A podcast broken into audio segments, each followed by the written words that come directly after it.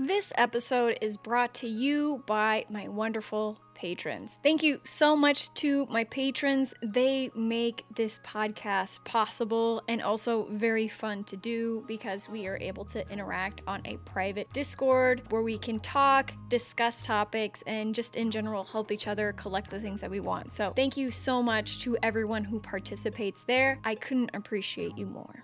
This episode is also brought to you by myself. If you haven't already heard, I've been working on a passion project called Cardfolio. It's going to be an app that'll let you scan your cards onto your phone and add them to your virtual binder. Your virtual binder allows you to keep track of not only what you own, but you'll also be able to keep track of what you need. Are you chasing a Shadowless Master set? If so, Cardfolio will be able to help you keep track of your progress towards your goal so that it makes it easier to achieve it. Cardfolio doesn't just catalog your collection and manage your collecting goals, it will also allow you to see your collection like an actual investment portfolio. This means you'll be able to see how much your collection is worth, how that value has changed over time, and how your collection value breaks down by item type. For example, how much do you have in raw cards versus slab cards versus sealed items? If all of this sounds like an app you would like to download, then join my early access waiting list. I'll keep you updated with app progress, mockups, and when it's available, early beta access. So it'll be fun and it'll be great. The link for the early access waiting list will be in the description below, so go ahead and sign up if that's something that you're interested in. Hello, everyone, and welcome to the Geeked Out Collecting podcast where we learn how to collect like damn freaking adults. I am your host, Jess, and thank you so much for being here with me today. Now, first, before we get started, I owe you guys an apology. This episode is a little late, and that's completely my fault. Burnout hit me like a brick on Thursday, so I had to give myself a few days, but I'm finally here to release this last episode from this season, season three. What I'm going to do for a moment is honestly just sit back and reflect a little bit because I just finished season three and honestly, part of me can't really believe it. I mean, when I started this podcast, I didn't necessarily have an end goal in mind other than to meet cool people and learn from them. Truly, that's as far into the future as I thought of this whole project. And come three seasons later, with 64 episodes, this podcast has almost exceeded every expectation. And I couldn't be happier. So I just wanted to say thank you. Thank you to everyone who has been with me this far. I don't know what I would do without you. Part of me finds it so crazy that so many people like to sit down and listen to the things that I say. It's really humbling. And I honestly can't really explain it. All I know is just it means a lot to me that you spend your time listening and reaching out. I really appreciate and love how I've made so many truly wonderful friendships with listeners. So it's really amazing. And again, thank you, thank you, thank you, thank you so much. So, so, so much. So, Anyways, getting to today's episode, I had a wonderful conversation with Mason from Cards and All Gaming. So listen, enjoy, and I will be back come January 2022 with season four. So thank y'all and enjoy.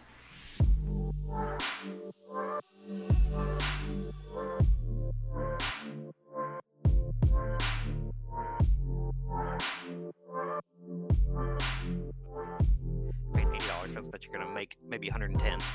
So you you have to free up that money, and it has to move because it's a time bomb. You have so much time before it, you know, is immovable at that point. You know, and I'm not talking about oh, if I wait, hold it for five years, oh, it's going to go up in price. Uh, that's five years that my eighty dollars have to sit in every single one of those boxes. And I can do so much more with that money if I just get it out of it and keep it moving. Yeah. I can use that same eighty dollars five times over to buy product if I had it freed up.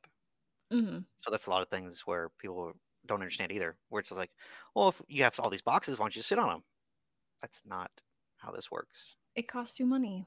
I can't pay my employees in Digletts.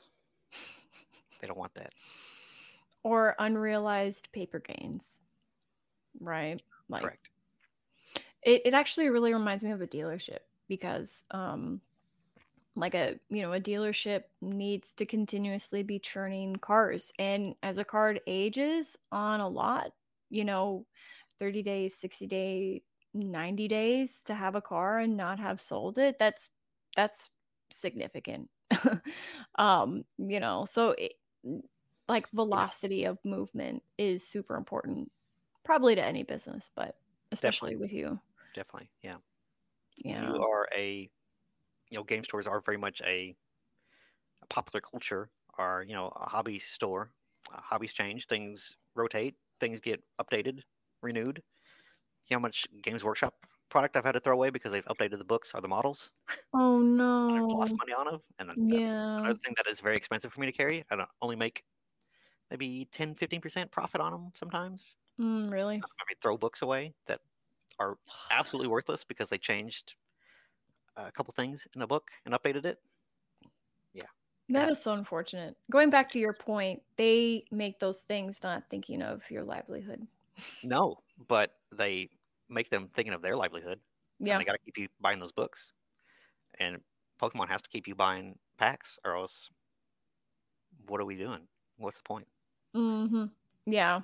Yeah, absolutely. Um, you know, when it comes to, you know, having to churn product, have you thought about doing the Rudy model with Patreon? A lot of people ask me that question. I'm just Damn it, I asked a common question. no, no, you didn't. It's it's it's people that ask me that personally, and not Oh, okay. I've never made a video about it at all. Um, I've talked about him, his Patreon, and why it exists, and how he does it to do the high turnover stuff. But hmm I would much rather make fifty dollars on hundred boxes than make five dollars on ten thousand boxes. You know what I mean? hmm It's not the, the labor, the, the amount of effort that it takes to turn that amount of a product that he does. You have to have an army of people. hmm I don't know how he does it. He must have. He used to I say that he he, only didn't trust anybody. Yeah, he used to say. "I don't trust anybody," and blah blah blah. It's only my close family. There's Yeah. no way. There's no way this man's shipping 1,000 or 10,000 booster boxes. There's no way. There's just no way he's doing it by himself with a small family. I don't believe him. So, for him to be able to do that stuff, it's that's all you're doing, and there's so much time into that. It's, it's that is your business model. You can't do both. it's Yeah. because you'll just be shipping constantly all day long on new release days. On I know we could spend days shipping and packaging items. So mm-hmm. yeah, it's it's it's impossible, and it's it'd be something that you would have to. That is your business model. That is what you want to do, because there's no time. You want to ship or you want to stay in the store? Yeah. Yeah, yeah. Yeah. That's really interesting. So you're saying he makes like five dollars for every ten thousand boxes that he sells? Because honestly, I wondered about That's that. a made up example, but it illustrates my point. So that's what I said. Yeah, that that that's fair. Because I mean, because he's talked about it before, where he's like, "Oh, you know, I I kind of don't always make money when I sell you guys stuff." And I'm like, "Oh shit." Well, and it's not always about making money. It's again, Mm. it's about getting something to invest in. When you have capital, like when you have walls and mountains of product, and that's what you want to do is gain mountains of product. It's not about making money. It's about breaking even hmm and having some left over to put in your stash. Rudy is a, a hoarder dragon. He's not a he's not a he's not in it to sell and make money off the new stuff. He's okay with holding it. He's a holder. A holding hoarder. That's what he's interested in doing. So and it's working. It's doing exactly what he wants it to do. So again, kudos to him. But yeah, it's just it's a different business model. It's a different philosophy. It's a different way of being in this hobby. hmm So yeah, Yeah. That that completely makes sense. Uh, for him, that's what he chose. That's what he wants. He has like four different locations, and he's fine with that. And you're fine with your model and Sure. how you do things. Yeah. So, you know, even though you want to spend more time in the shop and not necessarily in the office, do you have an office inside the building, or do I'm you? getting in my warehouse. I'm getting. I have an upstairs it's like a you know warehouse, and then you have like a below like uh, hmm entry, kind of like a showroom. Then you have above that where you have the offices, and I have a room that's completely empty up there that I haven't done anything with in the three months that we've had this warehouse, just because there's just so much going on at any given time at the shop. And One I, of these days, I want to come visit, hey, I, see what's up. all these guys, all these guys that do all the stuff, I'd love to have them come visit. I think it's awesome. hmm Um, that's what it's about. I want to do conventions. I want to go and vend conventions. Um, that's something that we kind of grew our business to do, and we've done a lot of local stuff and shows and things like that, and I, that's awesome. And we have a lot of fun with it. But yeah, traveling and doing that kind of stuff, and going out further into bigger stuff, I'd love to start doing, and just see Mm. more people and say hey, and because that kind of stuff is cool. It's fun. Yeah, I mean, Collecticon just put out their dates for next year. I think they're doing six. So, are any of those God, dates? wow. Yeah, yeah. Um, Are are they all you in, are they all in Dallas? Are they around? Uh, one in Dallas, one in Houston. I can't remember the other places. Um, I think somebody was saying that they may York. do Nashville or some some big show in Nashville, and that's like a two hour drive. So I'd be cool with that. that's not that bad. Yeah, That's easy. yeah. That, that that wouldn't be bad at all. So, I mean, would you sell like how much product would you take out there with you? Oh, um, I don't know. Fill up the van, see how much it can hold. and just go from Uh, there. Sure, That'd be awesome. That that it's would fun. that would be It's- really cool. It is a lot of fun. That's that's the coolest part of being like traveling around, especially with like getting with YouTube. People that come to my store and say, "Oh, watch your channel." And it's like it's like That's that's awesome. that's cool. Yeah. Yeah. You know, it, it's really interesting too to talk to you and and understand kind of like how you run your business because it's really interesting to see how people do it. Like, you know, we already talked about Rudy and how he does his own thing. Sure. You know, we talked about you and how you do your own thing. And then, Sure. you know, there's uh my buddies Dan and Travis from Going Twice. And it's really interesting their business model too. Going twice. Going twice. Let me see. Yeah, Dan and Yeah, what do they do? Travis. Um, so so what they do, um, I I guess this was God, um, before COVID, because I had talked to them a few times before COVID like really started to hit and we were shutting down. Um, but um, essentially, what Travis would do is he would travel around, going to shops, buying cards, Sure. bringing them back, bulk grading all of the cards, Oh, they okay. have a really really low cost basis right so we're talking like i don't know probably a few bucks a Yeah. card and then to get it mm-hmm. graded if that. I, I, I assume it's yeah yeah so i mean i mean their business model is really interesting from that perspective because they can all day sell slabs probably for even under 50 bucks you know sure. commons uncommons depending on the sets and and the condition and just churn and burn i mean these guys hustle travis man he goes everywhere now he's he he he goes everywhere and i think originally what they were doing so they were they're auctioneers right so they have their auctioneering license Oh, that's the name. they- Yeah. Okay, that makes sense. yeah, and and so what they would do is they would sell exclusively on Proxibids, and and I actually bought a few stuff from there, um, from them, you know, just because I I'd never used that that platform before, so I'm like, let me just try to understand it, right? Um, and they now exclusively sell on whatnot. I was talking to Travis when I saw him in August, um, in Florida at at a Florida TCG convention, um, out there with one of my buddies, Eric, uh, Pokemonster eighty nine. He put together an event and I went down there and um, exclusively whatnot, um, which is really which is really interesting in and of itself because you know at first like they were all about Proxibids and then they made the switch they adapted and found that whatnot worked better for them. Um, I haven't had a full conversation with him though. I'm hoping to sometime this month. But yeah, very interesting. Those dudes, man, they are hustlers. They work so much. I see them nonstop. Yeah, that is a very that's a lifestyle. Like that's a that's how you want to live your life because there's no there's no taking breaks on that kind of stuff. You got to be out there all the time doing that kind of stuff. It's, Yeah. uh, it's hard. I mean, I've seen their office. There's stacks on stacks on stacks of cards that they're getting graded, cards that they've gotten back. I mean, they literally, uh, what they were telling me, uh, what their process is, is they don't like keeping money in the bank because they want to be getting things sent out so that can they can be getting things back in so that they can then be you know selling those things and they can't depend on you know not having enough inventory in the future they just need to continuously be getting you know inventory back to sell which completely makes sense to me um. Yeah um, when you get to a point in your business whatever stage that you're at moving along you either you diverge into two different paths.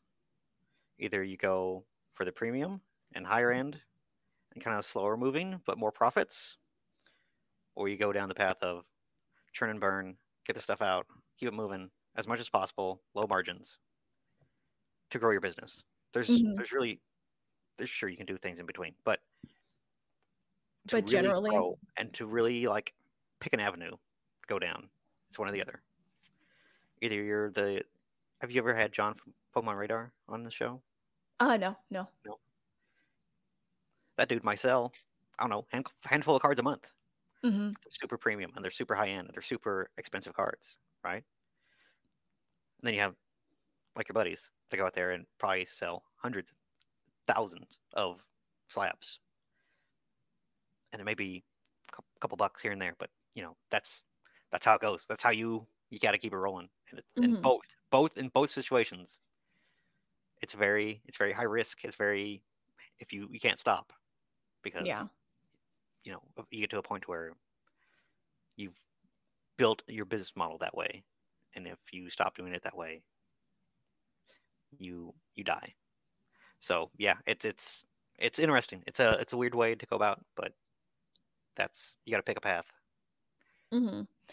and and i mean i guess what what path do you feel like you guys have chosen? Don't ask me that. Don't ask me that I take it back. I take it back. Um, no, no. Um, there's definitely times where you can be uh, turn and burn. Mm-hmm. I think getting started, you really have to be about that. Just low. That is more for the like the because you have to compete with eBay and all that. You have to be the bottom. You have to be at the bottom, or else you don't yeah. get sales. Yeah. Whereas like if you're a um, I don't know an artist you know you may make a couple of nice pieces and put a premium on them and that's how you kind of get you know established. Um but yeah if if you're on ebay and you need to pay rent next month you have to move stuff. So you have to be the lowest. There's no there's no way about it.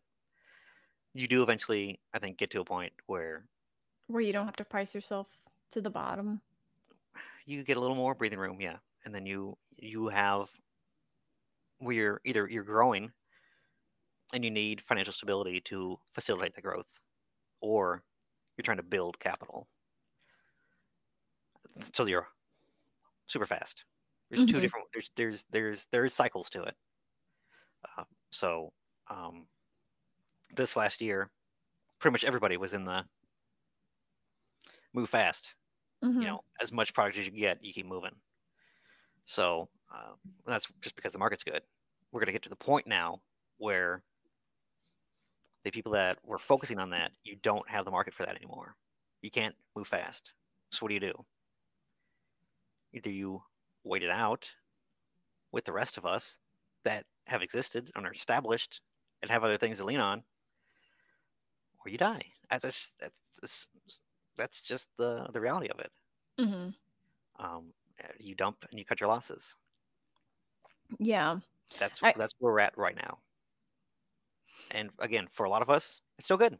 Still super good. I'm selling way more booster boxes than I ever have. Still. Now than I did before the craziness. Mm-hmm. So we're good. That's awesome. But for those guys out there that were expecting this type of thing to last forever, because they're buying at wholesale, it's got to be that's good all the time, right? Yeah. Mm. Sad days. Yeah. Yeah. I can definitely um I've heard a number of people comment about how it seems to them that they're sort of seeing those people that have come in quick into the market to make that quick buck have started to leave because there isn't necessarily that quick buck like what yeah, there was. I mean, Yeah, At least for Pokemon. Pokemon cut it loose, and yeah, it's it's way easy to find stuff. So you don't have a recourse but to be at the bottom. hmm Again, like when you say that you say that they opened a, you know, I don't know if they opened a brick and mortar, uh, and this big boom. Um, time continues moving forward, even though you know customers may not be coming in and out. So, uh, yeah, you got to make decisions. hmm Sometimes they're gonna hurt. Yeah. Yeah. I mean, like what you were saying, staying adaptable, actually watching what's going on around you in the market and making it work and expanding into what you've been you've already expanded into. Is there a a place um collectibles wise, whether TCG or not TCG, um that you're thinking about getting into in the next like 6 to 12 months? Any new sets, cards I mean, yeah, like I take a bet said, on? um, manga's really picked up, and, Mhm. and even across it's a solitary thing. It's something that you do by yourself. So uh, a lot of that stuff since Huh. shutdowns have been kind of wrapping up. I've never sold as many board games as I've sold in the past year. they used to just be like, they look good on the shelf, so I'm going to carry them. Mhm. Now they actually sell, and I'm actually low on some of them that I have to reorder because I never expected to have to reorder them. It's not something Mhm. I, I watch a lot of, so it's just like I gotta order some new board games. So um, stuff like that um, has been moving good. Um, again, Gundams just because they're so so hard to find. Uh, I would love to have entire full stock shelf of all kinds of beautiful Gundams. I think they're just awesome. The engineering feats in plastic, you know, it's just they really are just so cool. But can't find those, so I'm waiting on to get that kind of stuff back. Um, Mhm. I really do like Flesh and Blood as far as like a new playable game. I think it's catching fire. I think people are really liking it. Um, I think it would take a lot for that game to like fail or even like have a slow burn. I think it they're still in a, a very big growth period, and the more that we move forward and expanding on archetypes and concepts in that game, that there's going to be people that kind of carve out their play style better and kind of fall into a, a way of playing, Mhm. and that's only good for the longevity of it. Like for them to build that kind of archetype, kind of like, you know, uh, black magic players are the people that like uh, stuff from your graveyard, and blue are counters stuff. Once they start establishing that kind of stuff, to like the heroes and like the the um, the classes of, of, of people, which there is already obviously, but really Mhm. flesh that kind of stuff out, you kind of get more, even more customizable abilities of it, and people really get to claim a It deck. own. RPG level. Yeah, absolutely, absolutely. I think that is a huge, uh, nice part of why Flesh and Blood is big too, because you kind of get to build your hero out and deck them out and, and pick your path on that kind of stuff. It's really cool. It's a really cool concept. Um, um, I don't know if you are big on Flesh and Blood. Jess, do you have any? I, I like it. I haven't so I haven't played a game yet, and I'm going Okay. to. Scott, I people have. promise I'll hit you okay. up. Yeah, but but I've been trying to build some decks because I had a whole bunch because I had bought some unlimited boxes from Rudy. I bought some Welcome to Welcome to Rathe, uh, Arcane. Uh, I think that's all I've gotten. I haven't I haven't opened up any Crucible, any Monarch, no Tales of Aria. I haven't opened up any of those sets. I know, I know. I need I need to see here. Here it goes back to the fatigue thing. I've got too much shit No. Yeah. that I need to buy. So like I I just but um but I I freaking love Flesh and Blood. I cannot tell you how much I love the cards, how much I just love opening the packs. The cards feel so good. When I opened up Crimson Vow, I opened up two collector boxes of Crimson Vow and I was really excited. I mean, honestly, the cards look dope. I picked up some cool Dracula cards. Yeah. The um the box toppers were awesome. Um but the cards were shit. Literally, the cards were thinner. They were cut stupid. So many print lines. Like, but you compare that with Flesh and Blood. I'm looking. I'm looking at, and I mean, of course, you know, you, you can't really compare the two truly because, You kind of can. You kind of can. But but I mean, okay, so so these what, packs that I've opened up. Well, I was just gonna say, like these these boxes were printed before COVID versus Sure. you know so from that perspective but the print quality was really shit with Crimson Vow, which is made me sad. Which is a shame because Magic's art and their type of cards they're producing are so beautiful and so beyond yes. what five years ago we thought Magic would ever do. They're finally mm. catching up with the rest of the card games. Mm, and They're full art. Pretty, yes, they're, Their awesome. full art foil cards look amazing from the mm-hmm. Crimson Vow set. Holy Yes. crap, they look They have the best so artists good. of any card game, but they put their little pictures on a little itty bitty box like that. They've done that for years. I'm like, why? Yeah. They, yeah. and you buy these prints. You can buy Magic, you know, art prints, and they're huge, beautiful, you know, wall piece size art. Yeah. put on an itty bitty card. That's an inch by an inch and a half. It's like this is doesn't do it justice. You know, in the bundle boxes that you can get at the big box stores, um, Yeah. I, I buy a few, a few of the Innistrad and you know Strixhaven and stuff like that. Those packs have started to come out with just purely art cards, which I thought was really cool. Yeah. Um, I like the art cards too. They yeah. Um, they're kind of useless, but if you They're enjoy the art, if you're in it for the art, they're amazing. they're they're nice. I, I like I cannot say enough about um Innistrad. Like just the whole story concept and the art is so interesting to me. I, I can't stop talking about it enough. I just really wish Crimson Vow was printed with better better quality. At least the boxes that I got. But but I mean honestly, you know, going back to art, um, I mean, obviously, Magic has been really amazing with it, and, and so has Flesh and Blood. I love the art style. When I saw art, oh, so so when Welcome to Rathe came, and I and I was I was opening up those packs. I'm like, okay, those are traditional, probably what I would expect fantasy cards. And then Arcane came out, and I was like, holy crap, this is like some cool steampunk stuff. This is Yeah. really neat. Um. So so I thought that art was really interesting because I'm really into steampunk.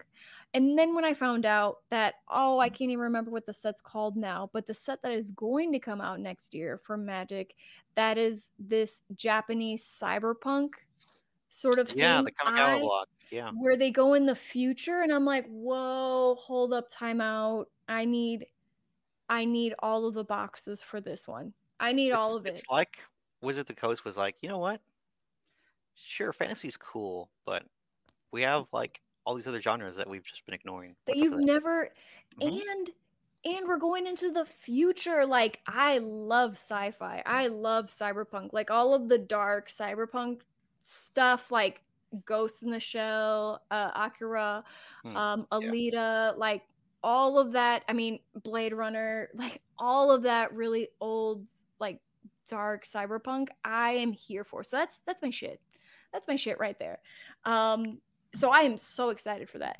Like the aesthetic alone just sounds incredibly interesting and the concept the fact that they're trying to think outside of the box is really interesting too.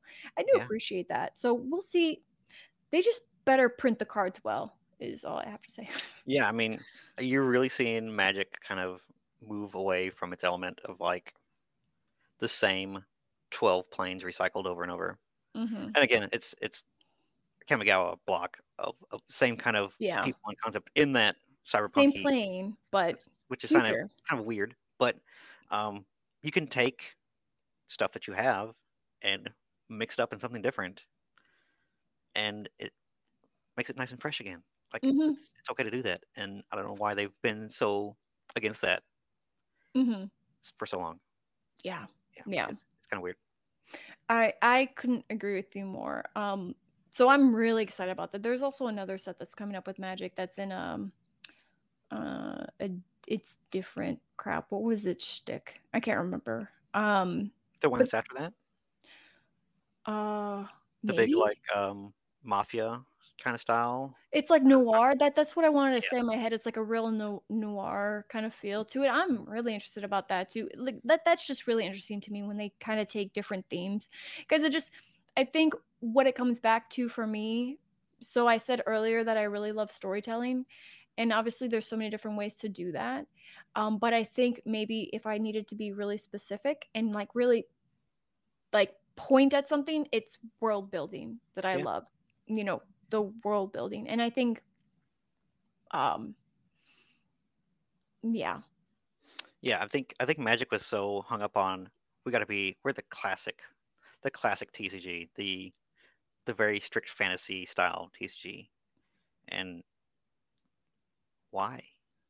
Mm-hmm. You're already on top. Why do you? Why not take some risks and have fun with it? Mm-hmm. Absolutely. It seems kind of silly Mhm. that we're it took this long. Yeah. But hey, we got there. We got there. We got there. Um, I mean, in in the collaborations that they're doing as well. Uh, yeah, you're gonna get the Fortnite secret lair. You know yes, that? I'm gonna get the Fortnite Secret Lair. I also want to get the Street Fighter Secret Lair. I also want to Nice. get the Arcane Secret Lair, Arcane League of Legends Secret Rare, um, Secret Lair. But I just, again, fatigue. I just, It's a lot. It's a lot. it's it's a lot. Um, I mean, okay, we got a I- while before that happens, though. So, but yeah, they're they're selling the Arcane right now, and so I've been, or maybe they just recently stopped. I, I need to look. I can't remember. Last time I looked, I, I I haven't bought any Secret Lair actually before. So, I mean, this when it comes to. Fortnite and Arcane, that's what it took, huh? Well, yeah, honestly, yeah, Fortnite for sure. And then when I watched Arcane and then found out that, that they were gonna do a Secret Lair for that, I'm like, oh, okay, cool. But the one thing that I don't, because I never bought Secret Lair before, I don't really know what's in it. And I don't, I think the one thing too is like I didn't really know what was in it. It only seemed like there were like a handful of cards and I was paying forty dollars for. And then there were, you know, the non-foil versions and I'm like, okay, well, what do I buy? like, I think that was Yeah. probably another hurdle. It's like, okay, I want to buy this, but what do I buy? Yeah. So I don't know if you want me to run it down and like Go sell ahead. secret lairs to you, Tell me. but Tell me. uh, secret layers are basically. Did you open any of Ikoria? Uh, I have a box, but I haven't opened it. Okay, so uh, how about like the box toppers for uh, Crimson Vow? They're Yes. like Dracula themed. They're like box topper. they're Dracula themed of cards that are in the set. Mm-hmm. So for like the Walking Dead um, thing, Secret I remember that. Yeah, and Stranger Things. I have and- cards that are like don't exist and they're just organic new cards, or they'll put in Secret layers either reprints of like super popular cards just with like, Mhm. cool art. So there like be like a counter spell in there that have like just crazy art to them. You know, super common card, but is playable and used, and people want it.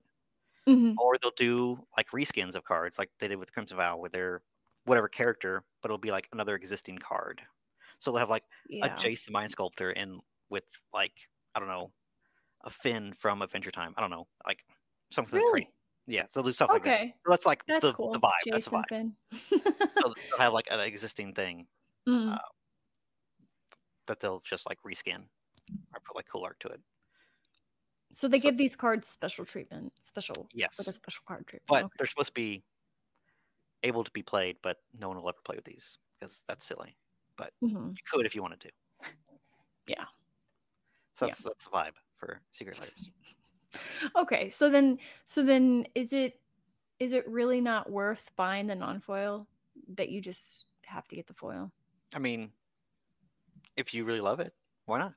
hmm See, that's kind of what I was thinking. I'm like, well, if I'm gonna get these cards, That's the whole concept of Secret layers Yeah. Is like if you really want it, do it. yeah. Okay.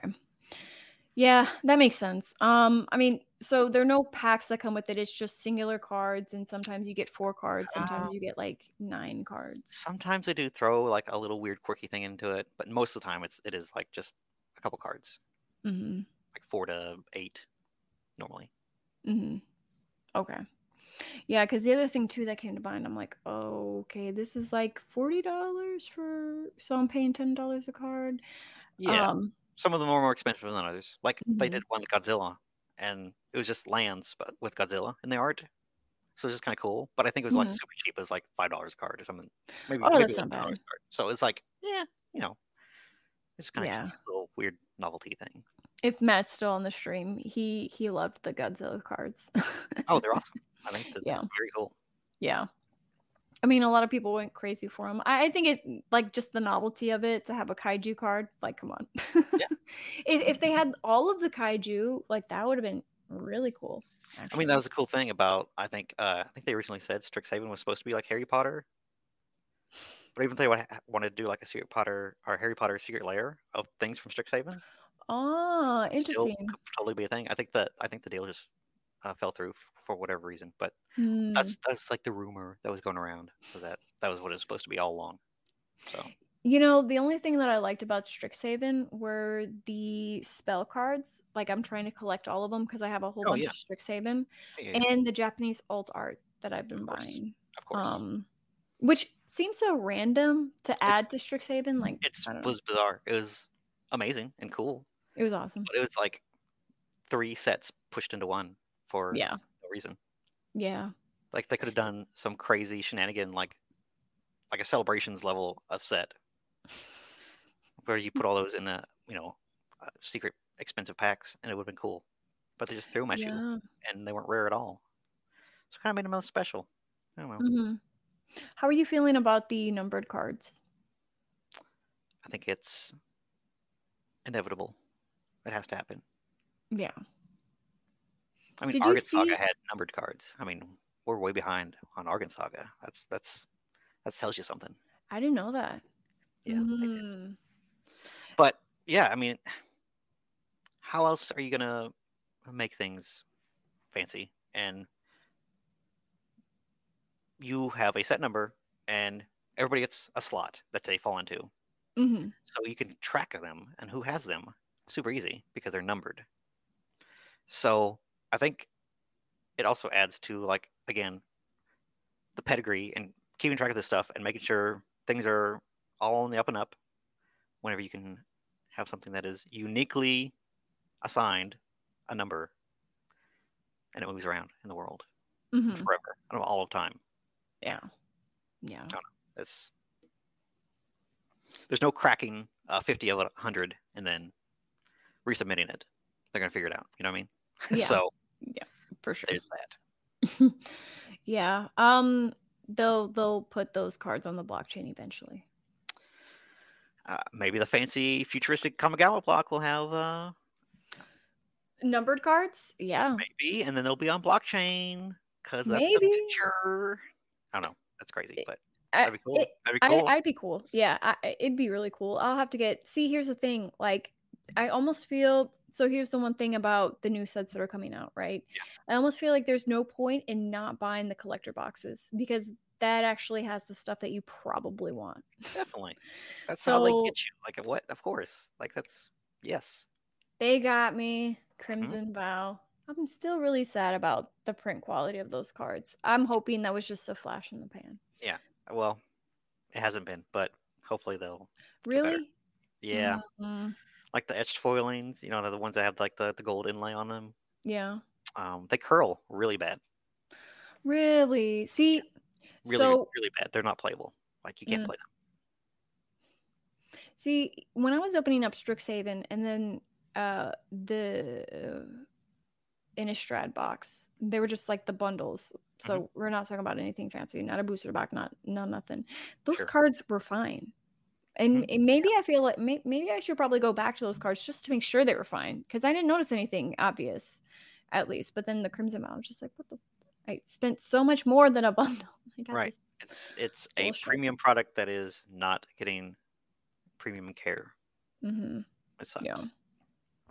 I really hope. Okay, Magic, Wizards of the Coast, please hear me now.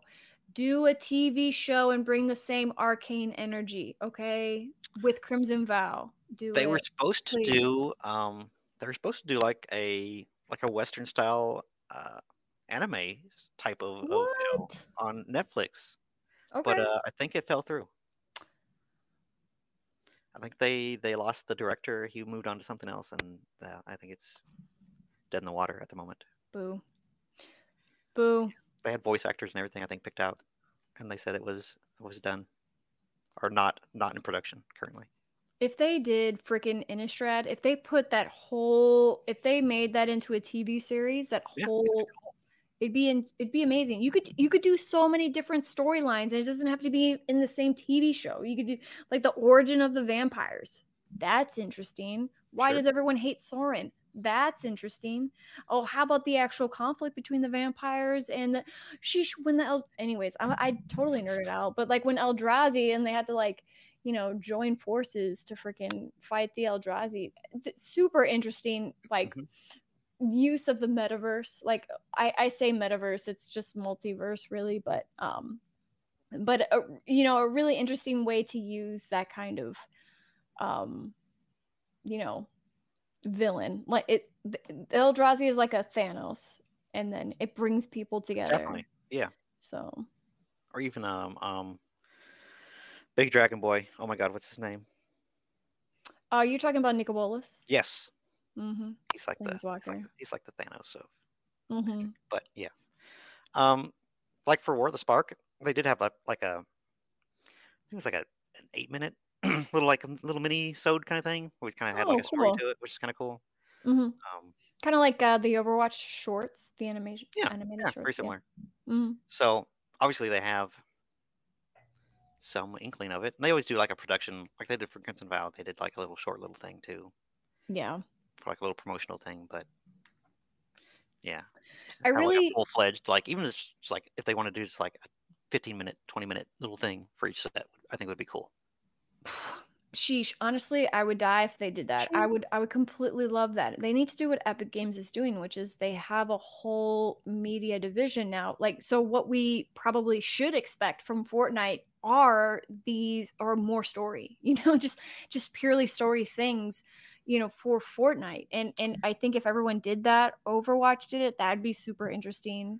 Put- Magic Magic Planeswalkers in Fortnite. Um, uh, so so so get the so kids into it, huh? So, well, there, there's a rumor going around that we might actually see some planeswalkers in Fortnite as skins. Oh, I wouldn't be. I wouldn't be surprised. I mean, I wouldn't be surprised. Who, who do you think, if, if you had to guess, who are some planeswalkers you think would be in there? oh, I mean, there's the big obvious ones. Um, Jace.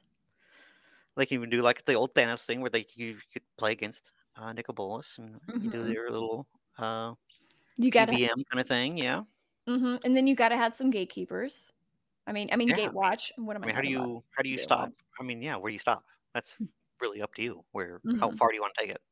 Yeah, You have 25 years worth of lore and and backstory and characters. Like, use them in every media. Liliana, Pull Jace. pull a MetaZoo and and do uh, it everywhere and on everything.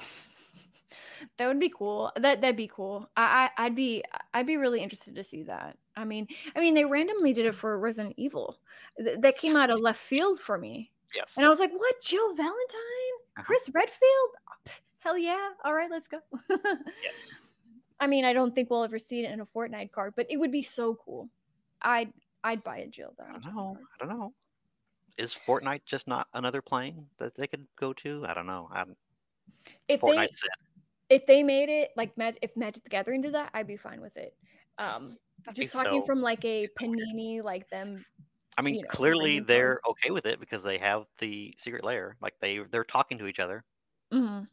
It's it's further away from happening. Or wait, it's further away from not happening than happening. Yeah, Right? Is I saying that right? Yeah. yeah. It could it could happen. Why not?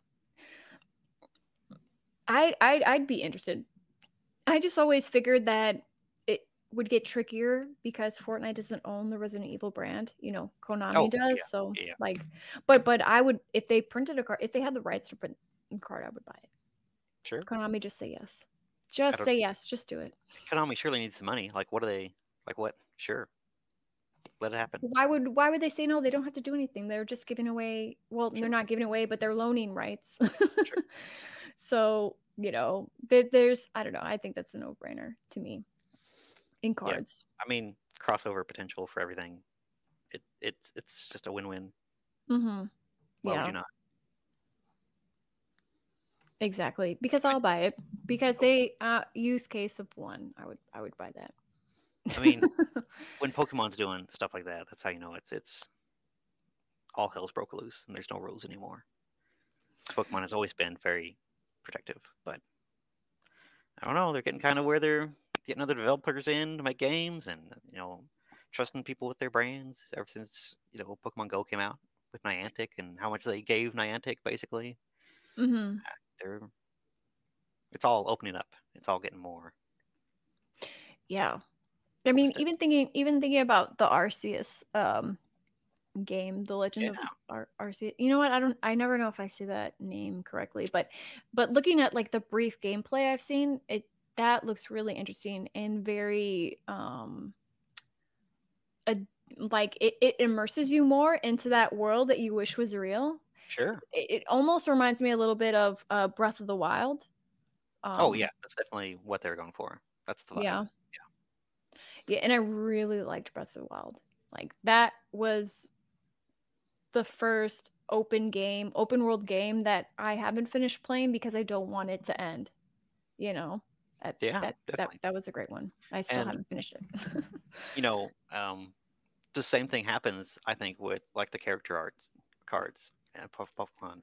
I love where you get to see little snippets of like what life is like in that sort of reality if Pokemon were real. Like I Mhm. love seeing like where police have Arcanines and stuff. Like or you know, even like that kind of stuff. That's So all the, true. like, all the Yeah. character arts are like I love that like kind of feel because it all Mhm. makes it more. If it was real, that'd be what it'd be about. And yeah, I'm about that. So do you think that adds to that? I like. it. How how interesting would it be to see like Pokemon trainers as planeswalkers? Oh, that they would never do that'd be, it, that'd be wild, but right? goofy. So goofy, so Oh, weird. Sun and Moon basically did say that there's multiverses with the wormholes, so it's practically already Really? there. Huh. Oh, did you not play Sun and Moon? No, I didn't. Honestly, I haven't played since. It's okay, nobody did. That's um, well, actually, I lied. I haven't played since Yellow, but I did buy Pikachu Go. I haven't Oh, finished that okay. one though. Okay. So, yeah. Or maybe technically it's pinball. Technically, it's pinball. There's a lot of deep lore in the the pinball game. you know, it just reminds me of like forever playing the pinball levels of Sonic the Hedgehog. Like same Yeah. vibe, same same vibe, but very fun when I was a kid. Oh, you those know, awesome. the the Rumble Pack, like Yeah. yeah, those are those are good memories. I still have that, not sealed, of course, but I don't even know if it would pull that much if it was sealed anyway. Mm, I don't know. I haven't ever had one in. I think most people played it. It'd a weird thing to collect and keep sealed. Yeah, yeah. All the all the Pokemon games that I have were just the ones that we played when we were kids. So I don't have twenty thousand dollars or more sitting in my closet. Mm, Sad. Yeah. yeah, but I don't know. I mean, you know, for for what it's worth, uh, you know, I guess at the end of the day, there is so much very exciting stuff going on. Oh, all the time. general. Yes, hmm Yeah, for sure. yeah. There's always something new coming out. Every every week I have new products going out on my shelves. And something new. Mm. Absolutely. That that's awesome. That's awesome. I really like that.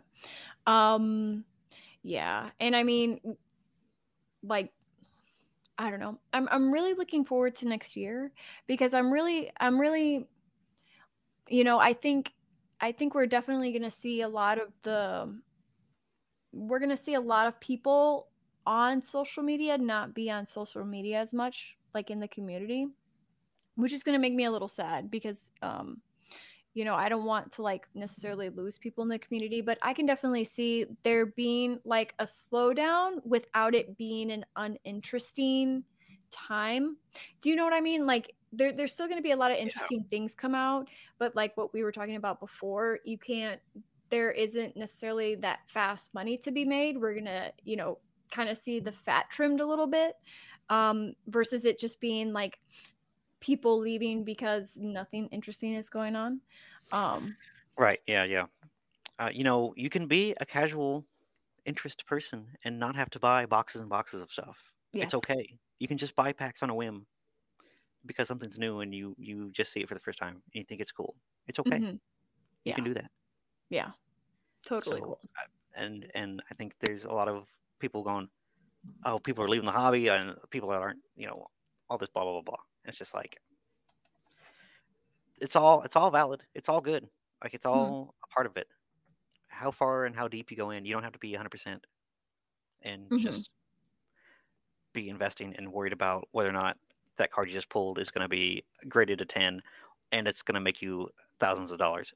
It's okay to just be happy and content with things not being max stonkage. It's okay. It'll be it'll be nice to see the conversations sort of um turn because I had this conversation with Pokegal once, um, where not that it's necessarily a bad thing, but a lot of the conversation around collectibles was solely around like value and Yeah. how certain cards weren't worth it or not. And um, and I mean, I still think there's something to be said about bringing that into the conversation. Like you, we kind of talked about that a little bit. We kind of touched on that, but it'll be nice to see where the um, where the conversation changes on that. You know, to start talking about things even more from a collecting perspective and learning about the cards and finding things to be interesting and then maybe finding you know nuggets like underappreciated cards that maybe in three years from now will do the swing you know yeah. Um, I mean, there's there's there's so many cards out there that are mhm.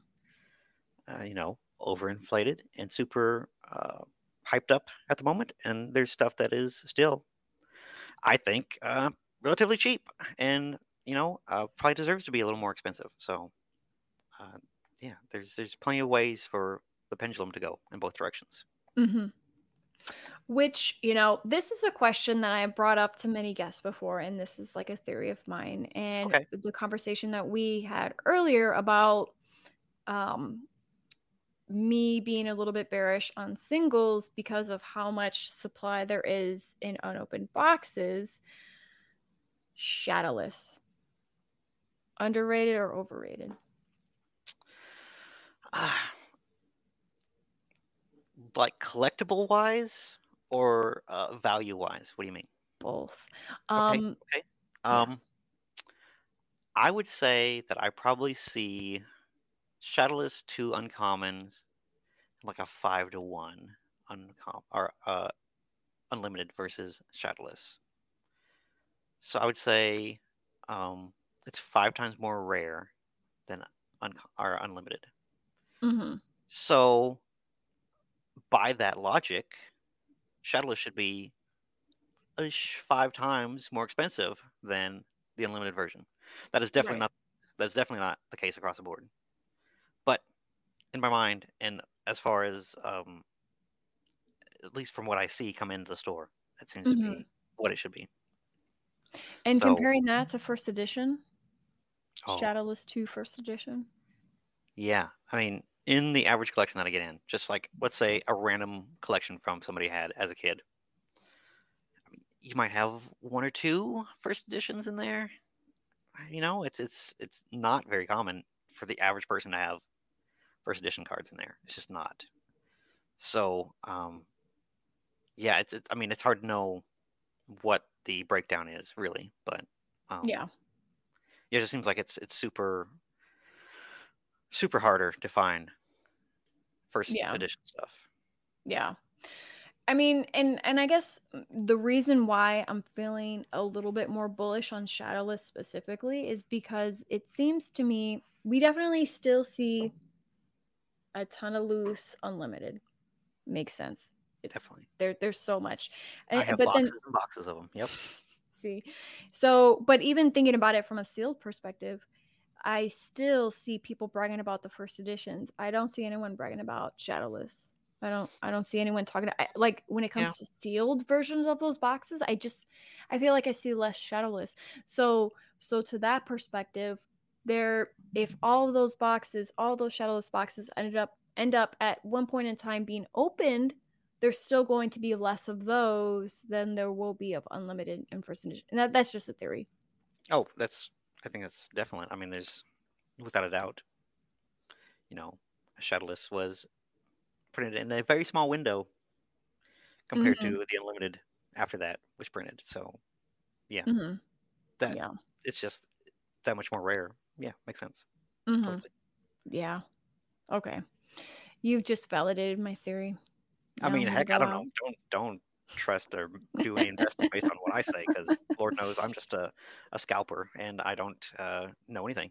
So um yeah no you know so much first off don't don't haters gonna hate but i mean you know i just kind of like I- just like getting um perspective because you know like what i was saying before you know we live in our own biases and even like you know and so with that being said, sometimes like like those facts, well no, those presumed facts and sort of logic just slap me so hard in the face. I'm just like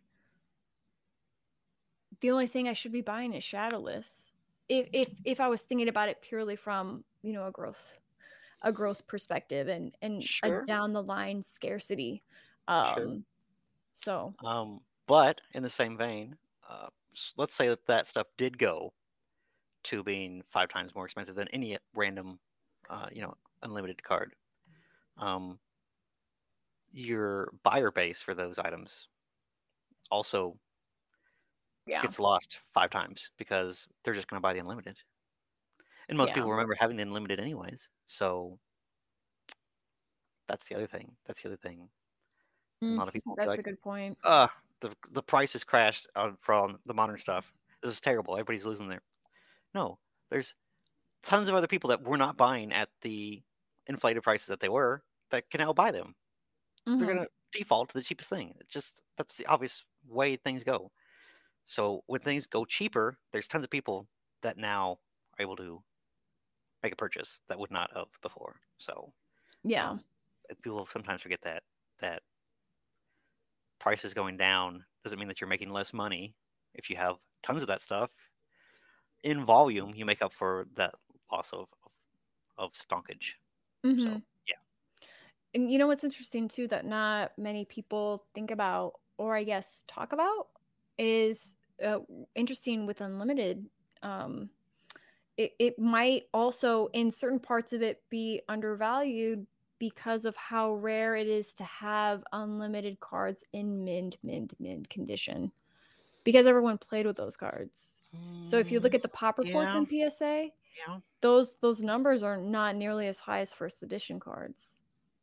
there's just a lot of cards out there there's a lot There's a of lot. unlimited cards again again i have five row boxes of just unlimited cards and i'm But just not the, are they but how minty are they?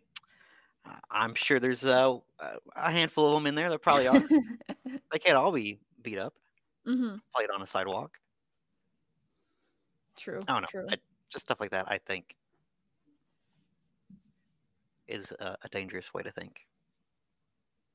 Um, from what perspective? I, re- I guess what piece of that is a little That- for you?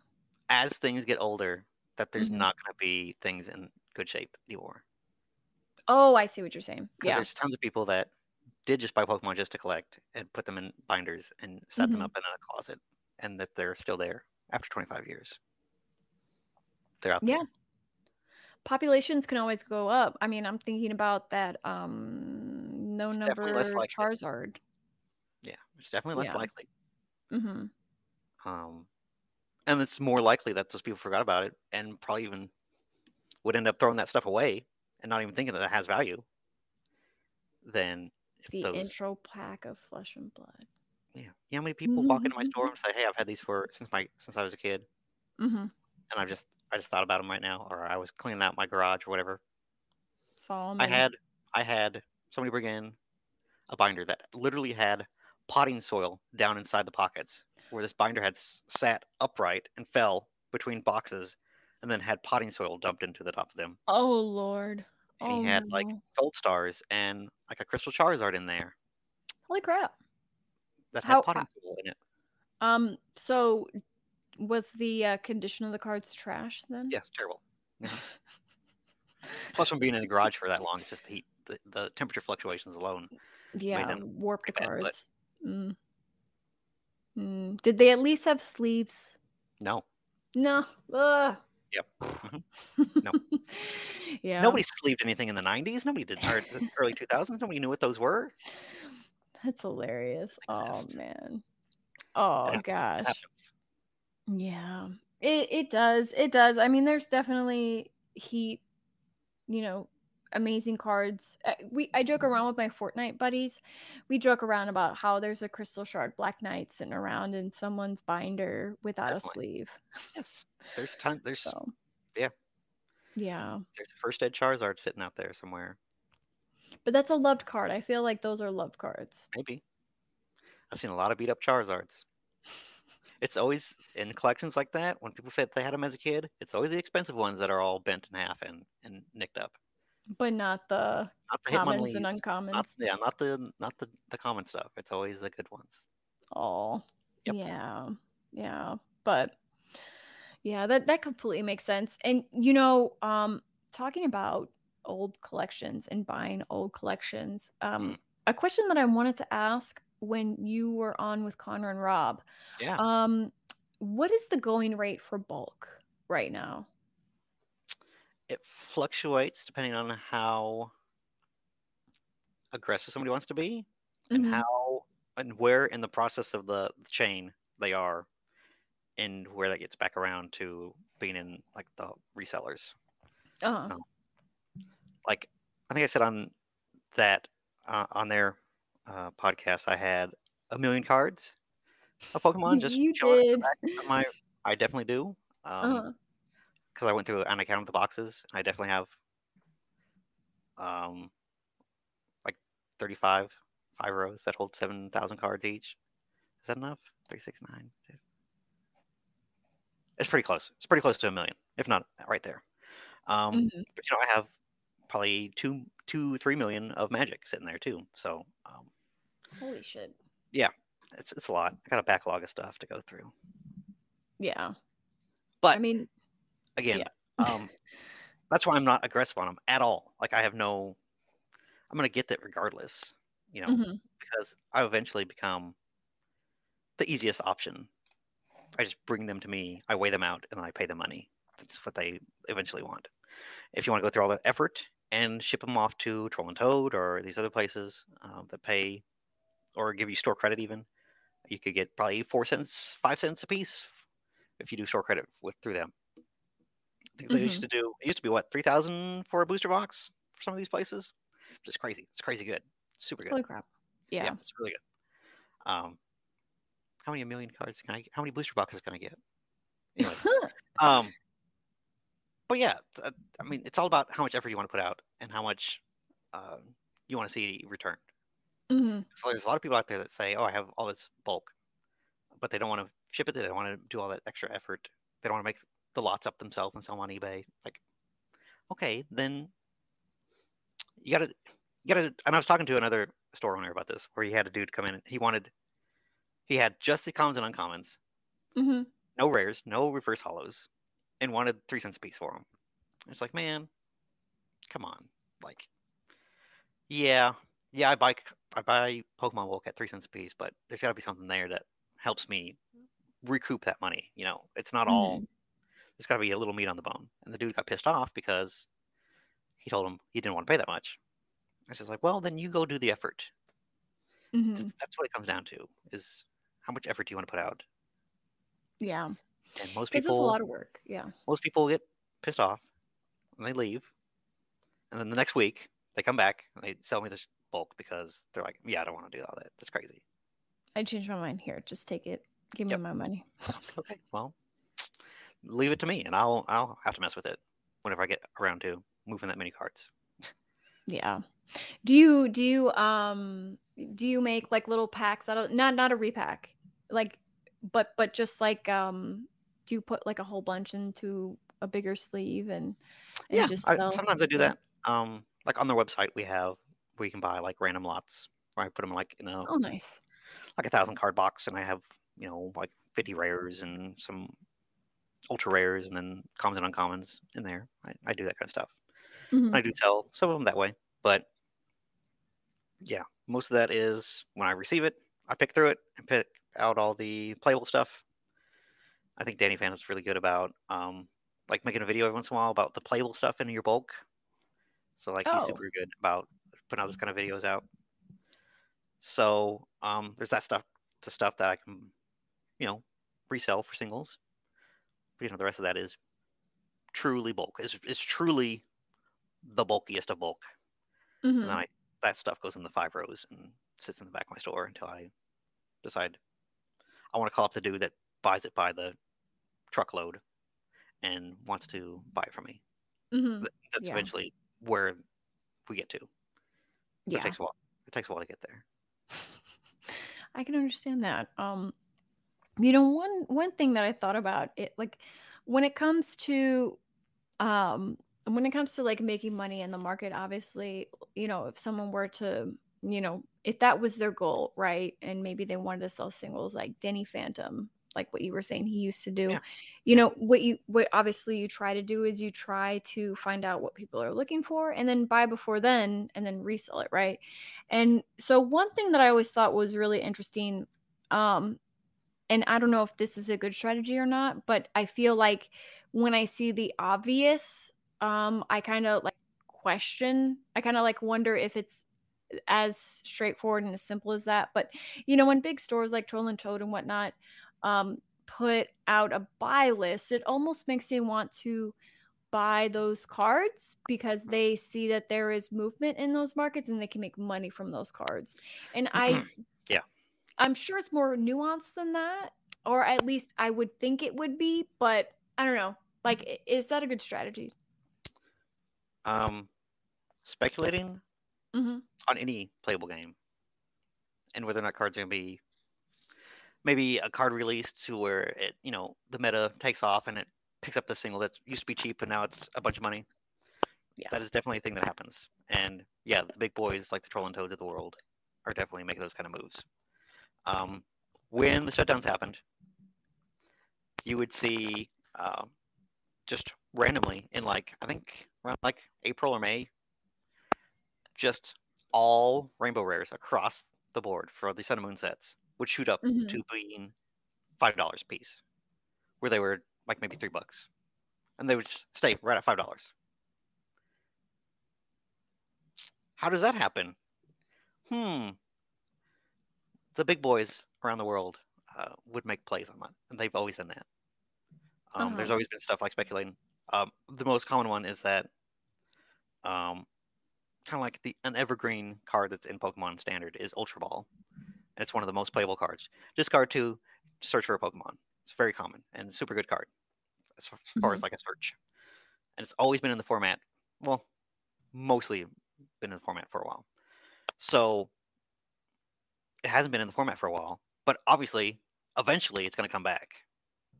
Yeah. So there's all these guys that have always been trying to buy up Ultra Balls and like the secret rare Ultra Balls or like the golden Ultra Balls and stuff like that to when they're cheap, the cheapest, and then resell them.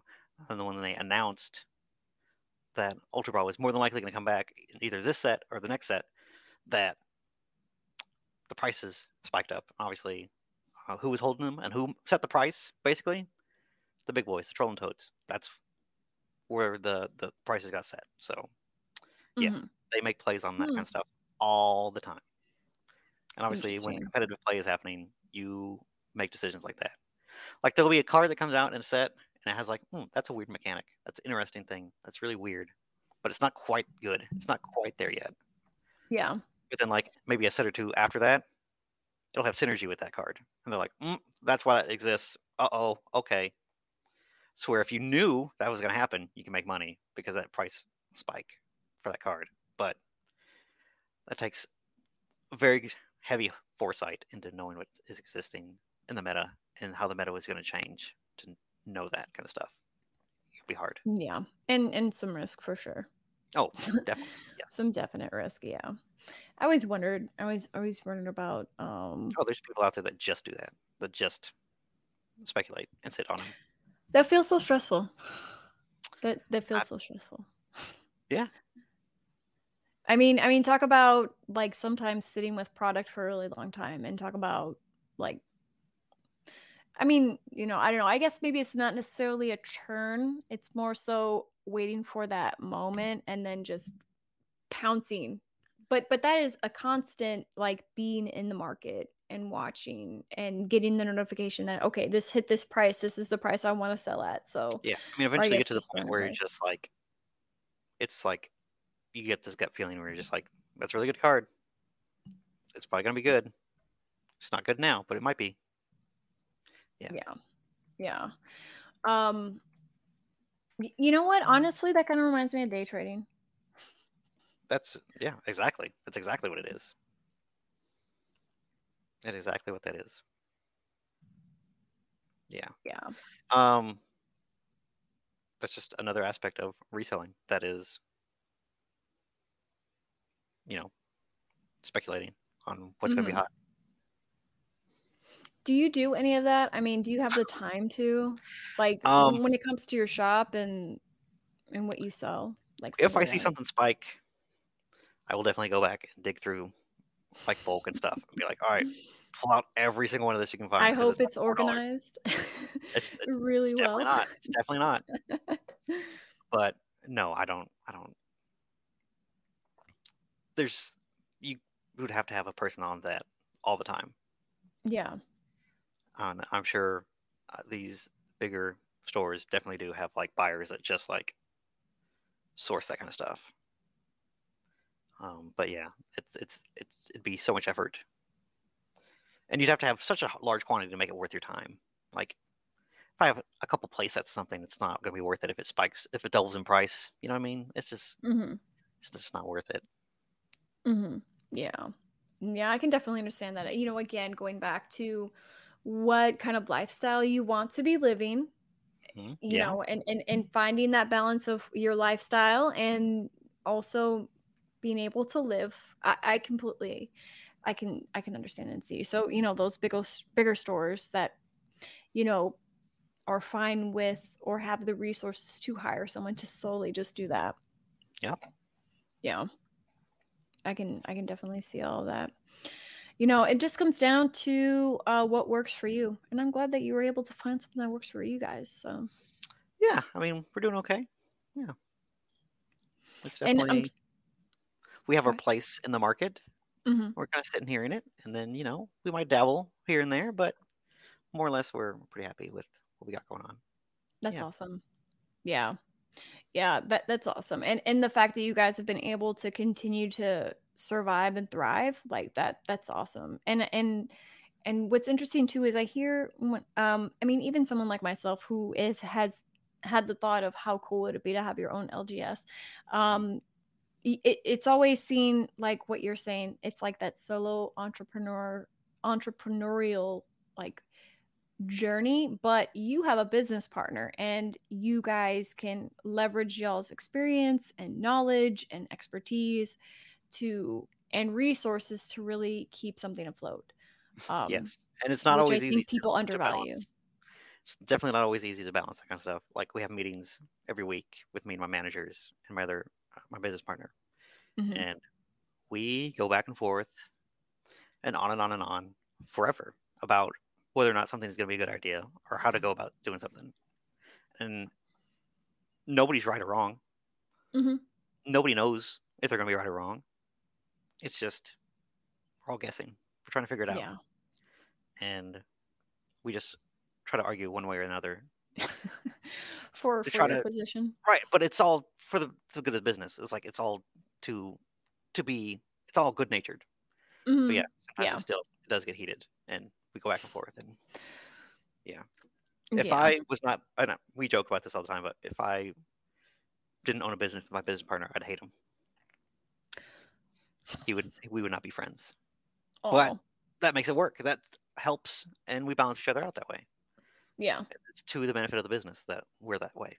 So, um, I hate him and I love him at the same time. I completely understand. Um, only because, you know, I have my startup that I'm working with and I have a co-founder.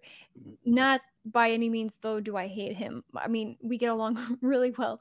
But, you know, we we do you do have like it's a really interesting relationship that you have with your business partner because you want to make sure that you keep them happy, but you also want to probably almost over communicate just to make sure that you guys are on the same page and just to make sure that everyone, you know, feels heard. And then also remember too why you brought them on. So, for example, my co founder, Yeah. who knows much more. He is my CTO. I am not the CTO. He is my CTO because he knows way more than I do.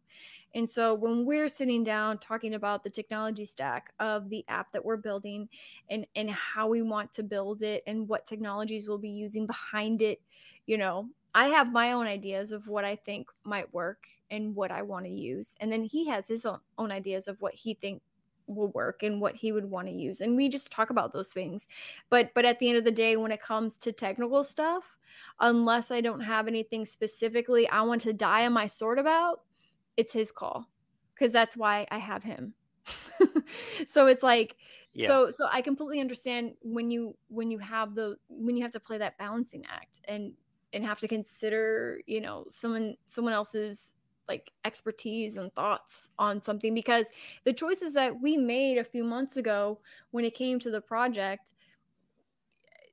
will affect us 12 months from now it's just a matter of how those things will affect us so right. you know yeah.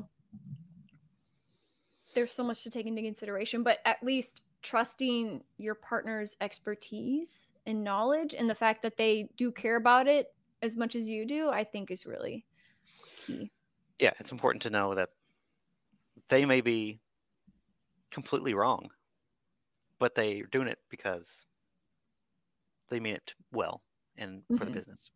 Yeah, mm-hmm. Zach is the the president of our company. I'm the vice president, but we're equal.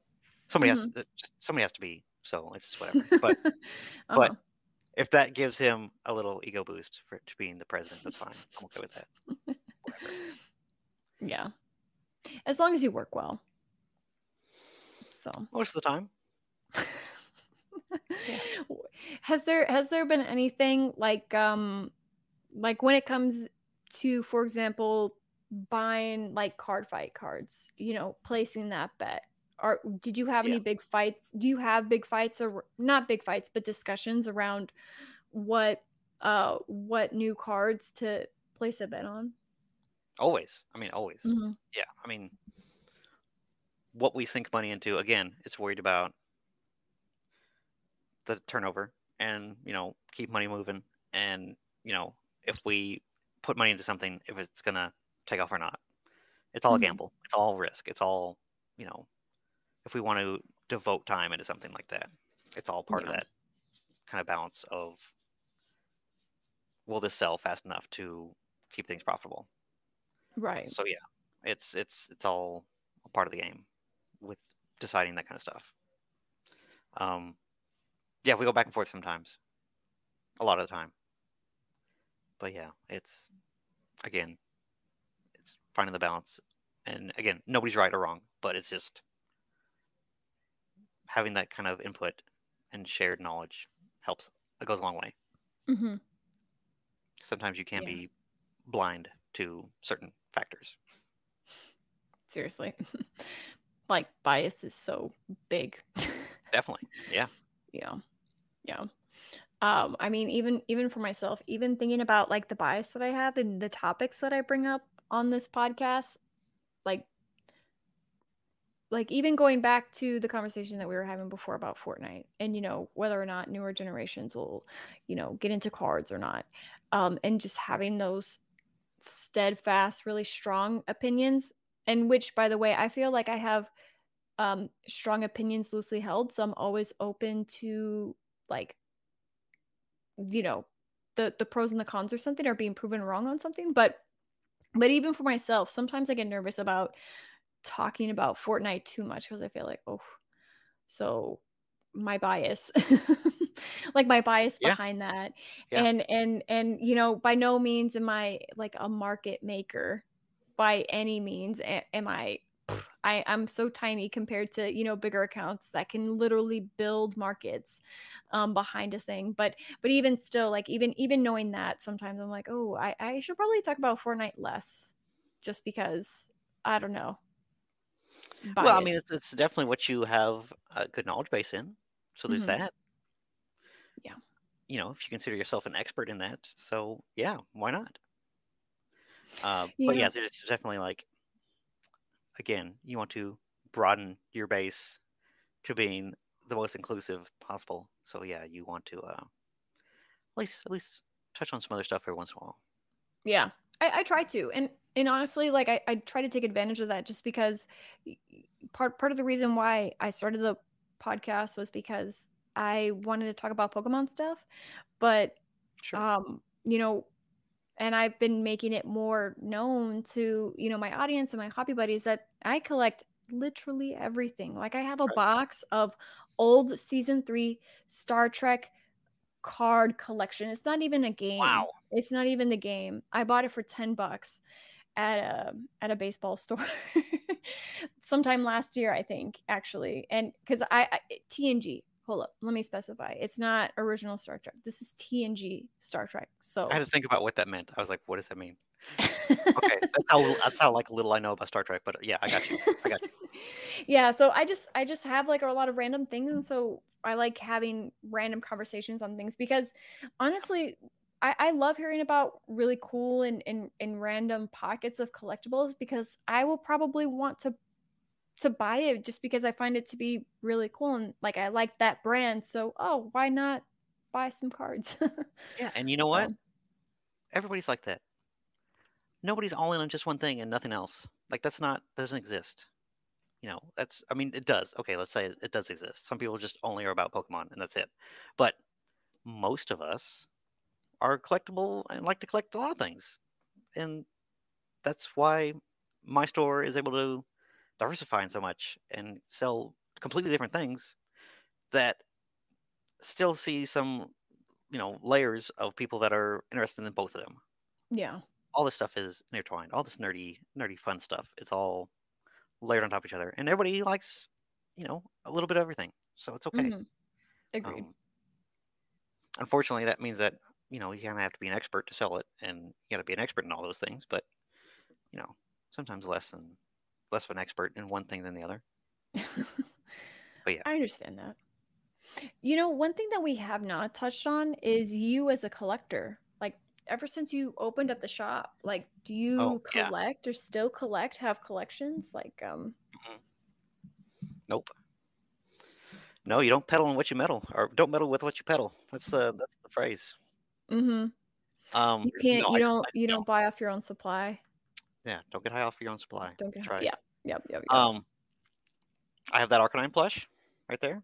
mm-hmm. That's actually a gift. I didn't buy that. And I have a couple of cards that I just bought because I think it's just stupid dumb cheap, and I want to hold on to them for like forever. Like I don't care. Like this Mhm. this Eevee VMAX. Oh, I think it's a cute card, and it's hmm like two bucks. So yeah, I'm gonna buy it. But um, that's all I have. That's I don't have I don't have any other collections. Um, when I started the business, all my collection went to that, and then uh, you know ever since then, uh, and we talked about this in uh, Rock and Red and Blues podcast as well. Um, I get the same satisfaction of just buying something in my store and having it in my hand, and then moving it on to somebody else. That's I'm okay with that. hmm I get the same satisfaction of just having it pass through my hands than owning it outright. And part of the fun is having something really cool and unique, and maybe it might be a one of or you know something that's cool and rare, and then connecting that item to the person that wants to hold on to it and collect it. That mm-hmm. part of the process is also enjoyable to me. So I get fulfilled in that direct in that way than having a, an actual just personal collection. Right. Right. Yeah. Um, I mean that makes sense. It, it your your your mind isn't clouded in it either.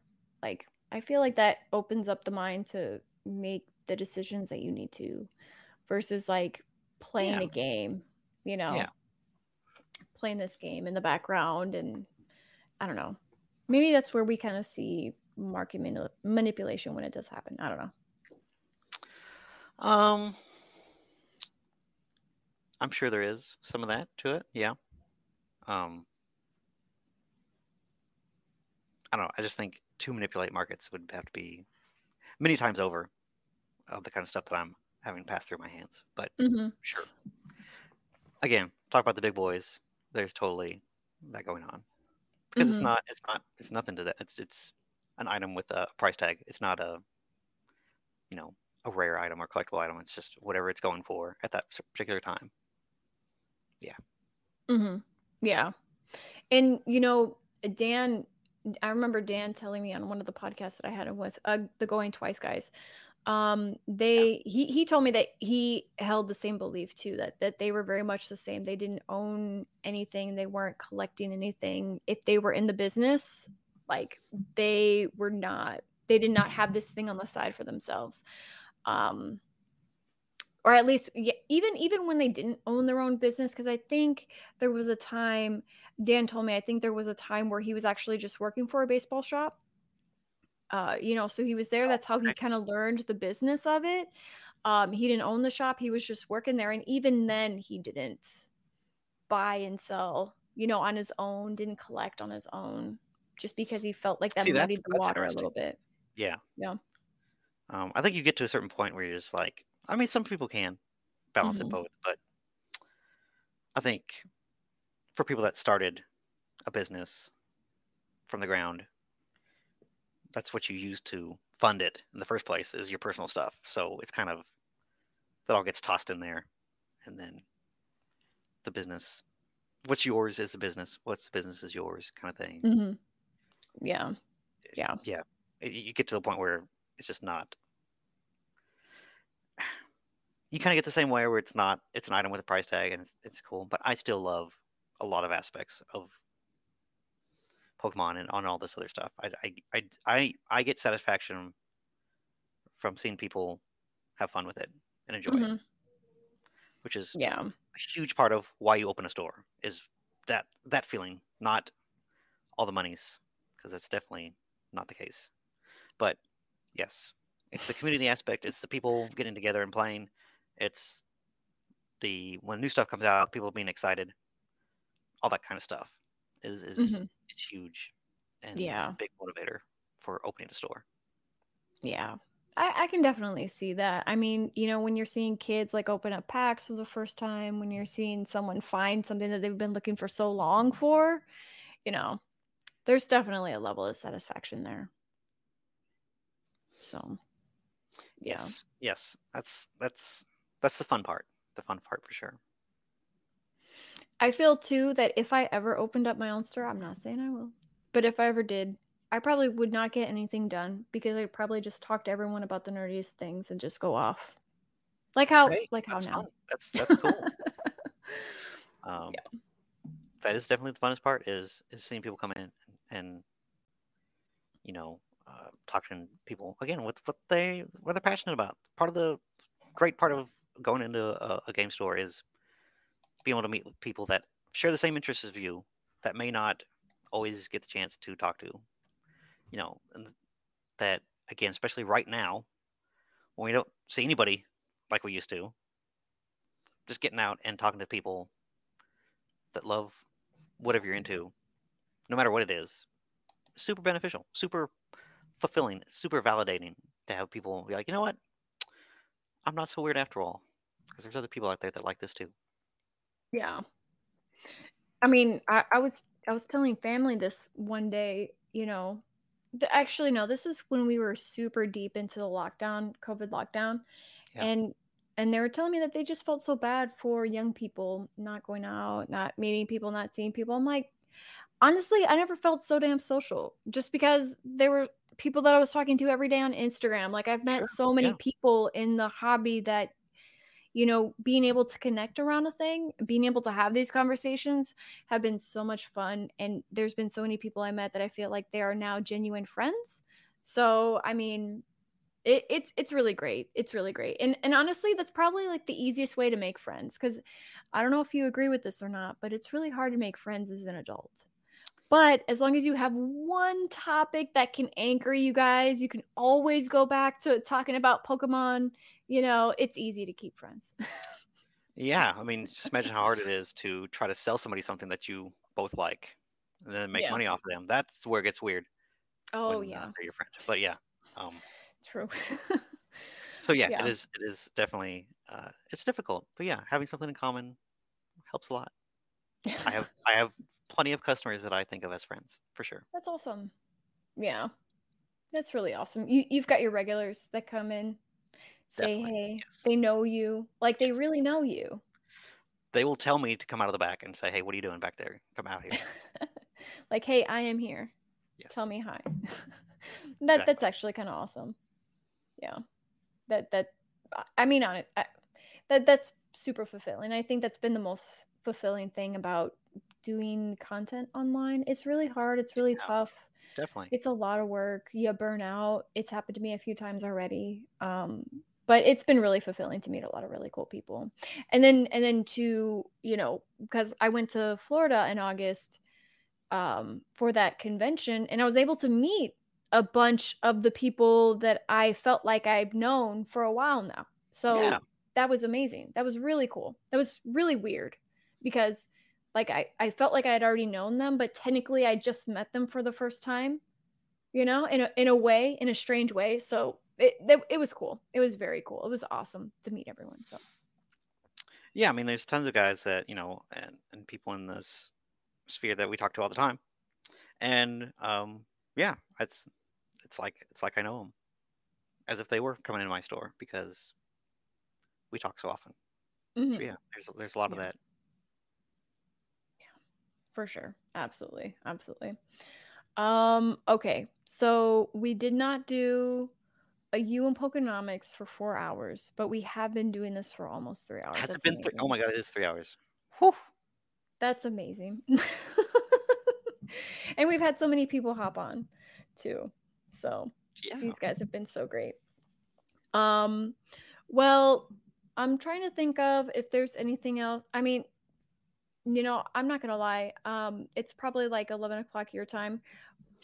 We'll Yeah, we'll, we'll we'll cut this. We'll cut this at three hours because it's been a really long time. But I'll definitely we'll have to do this again Of for course. sure. Yeah, Uh, and, and anytime maybe play some you let me games know. sometime. you let me Yeah. know because I am always down to talk to Yes. anybody, anywhere about anything nerdy. So what yeah, we need to do is we need to stream us playing like magic online or something that'd be wild. That'd be cool. mm-hmm yeah i um i i, I so one of my uh, previous guests that i had on matt i think you were on that stream i think you might have been in the chat um i mean i we i was talking to him about it so once him and i get it figured out we'll totally do that Oh, oh yeah, yeah, yeah. mm-hmm aka aka bog Yes. You remember? Yes. Yeah. yeah, he was so great. Um, but yeah, let's do it. We'll we'll we'll make cool. it happen somehow. We'll make it stream. So um, but before we hop off, please let everyone know how they can find you. Well, yeah. Um, obviously I have a YouTube.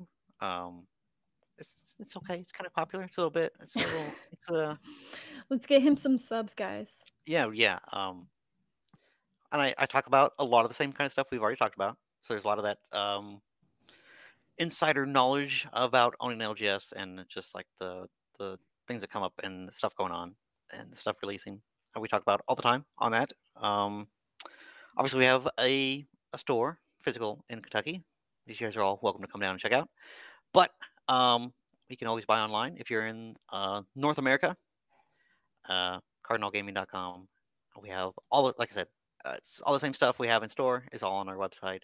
It's all integrated in the same system. So um, if you see anything there, it'd be nice if you uh, helped us out and shopped for anything, some Christmas gifts maybe. Just saying.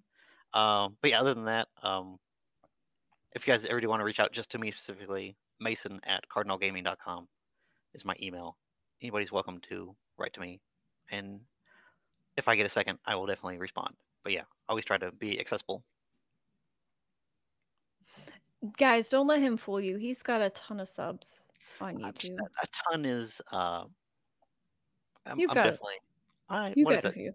You got a few. 17k? You're you're almost at 18. We got to get you at 18. Okay. I gotta get that geeked out collecting bump. I got no bump. but but we'll we'll do our best. We'll do our best. Anyone who doesn't already know you. I feel like a lot of these guys know you though. I feel like we have like a A lot of familiar familiar Yeah. guys. So yeah, it's Yeah. awesome.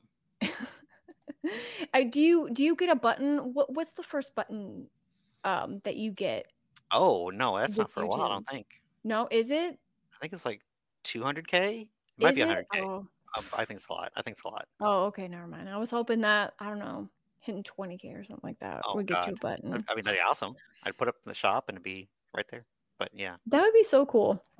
I don't think it's. Let's I do yeah, I think it's like something super, super silly. Mm. Big number. No lie, I'm not joking. Sometime next year, I want to come visit you guys. Yeah. Or if we We'll if there's do some a- convention, we'll, we'll all go out and Hell yeah, we should all plan on that. yeah, That'd be cool. for sure. That that'll be great. I'm here for it. So Nice. But yeah, I, I do appreciate you coming on though. This has been really fun. So No, we'll like I said, um, again. happy to jump on here. Um, I'm actually doing uh, a roundtable uh, later on in this week too, so I'm, I'm just everywhere. Just, Okay, cool. Who are you who are you doing it with? uh, Pokinav is finishing up his his run on Uh-huh. YouTube. On YouTube, so he's he's doing one more last roundtable. So me Oh, and Jake awesome. and I think Poke Radar is going to be on there, uh, and maybe somebody else. But yeah, Is he all, is he leaving YouTube or something? uh, that's the story. Uh, Really? We'll, Okay. we'll get to the nitty gritty about it if it's true or not, but that's what he's saying. So Okay. Interesting. Whoops. Yeah, But- interesting. Okay. I know he's Well, super busy. He's got a lot going on, so he's he's everywhere. So doing mm-hmm. everything. So There's it's a lot of work. it's so, So so much, so much. Yeah. So but yeah, anyways, again, I appreciate it. Thank you so much. Have yeah. a good night and let me know. yeah. We'll we'll do this magic game off. Let's go. I'm gonna get cool. my ass kicked, but Oh, I'm terrible, but yeah. I barely remember the rules, I'm not gonna lie. So but all right, thanks guys. Anyways. Appreciate you. Bye guys. Thank you so much.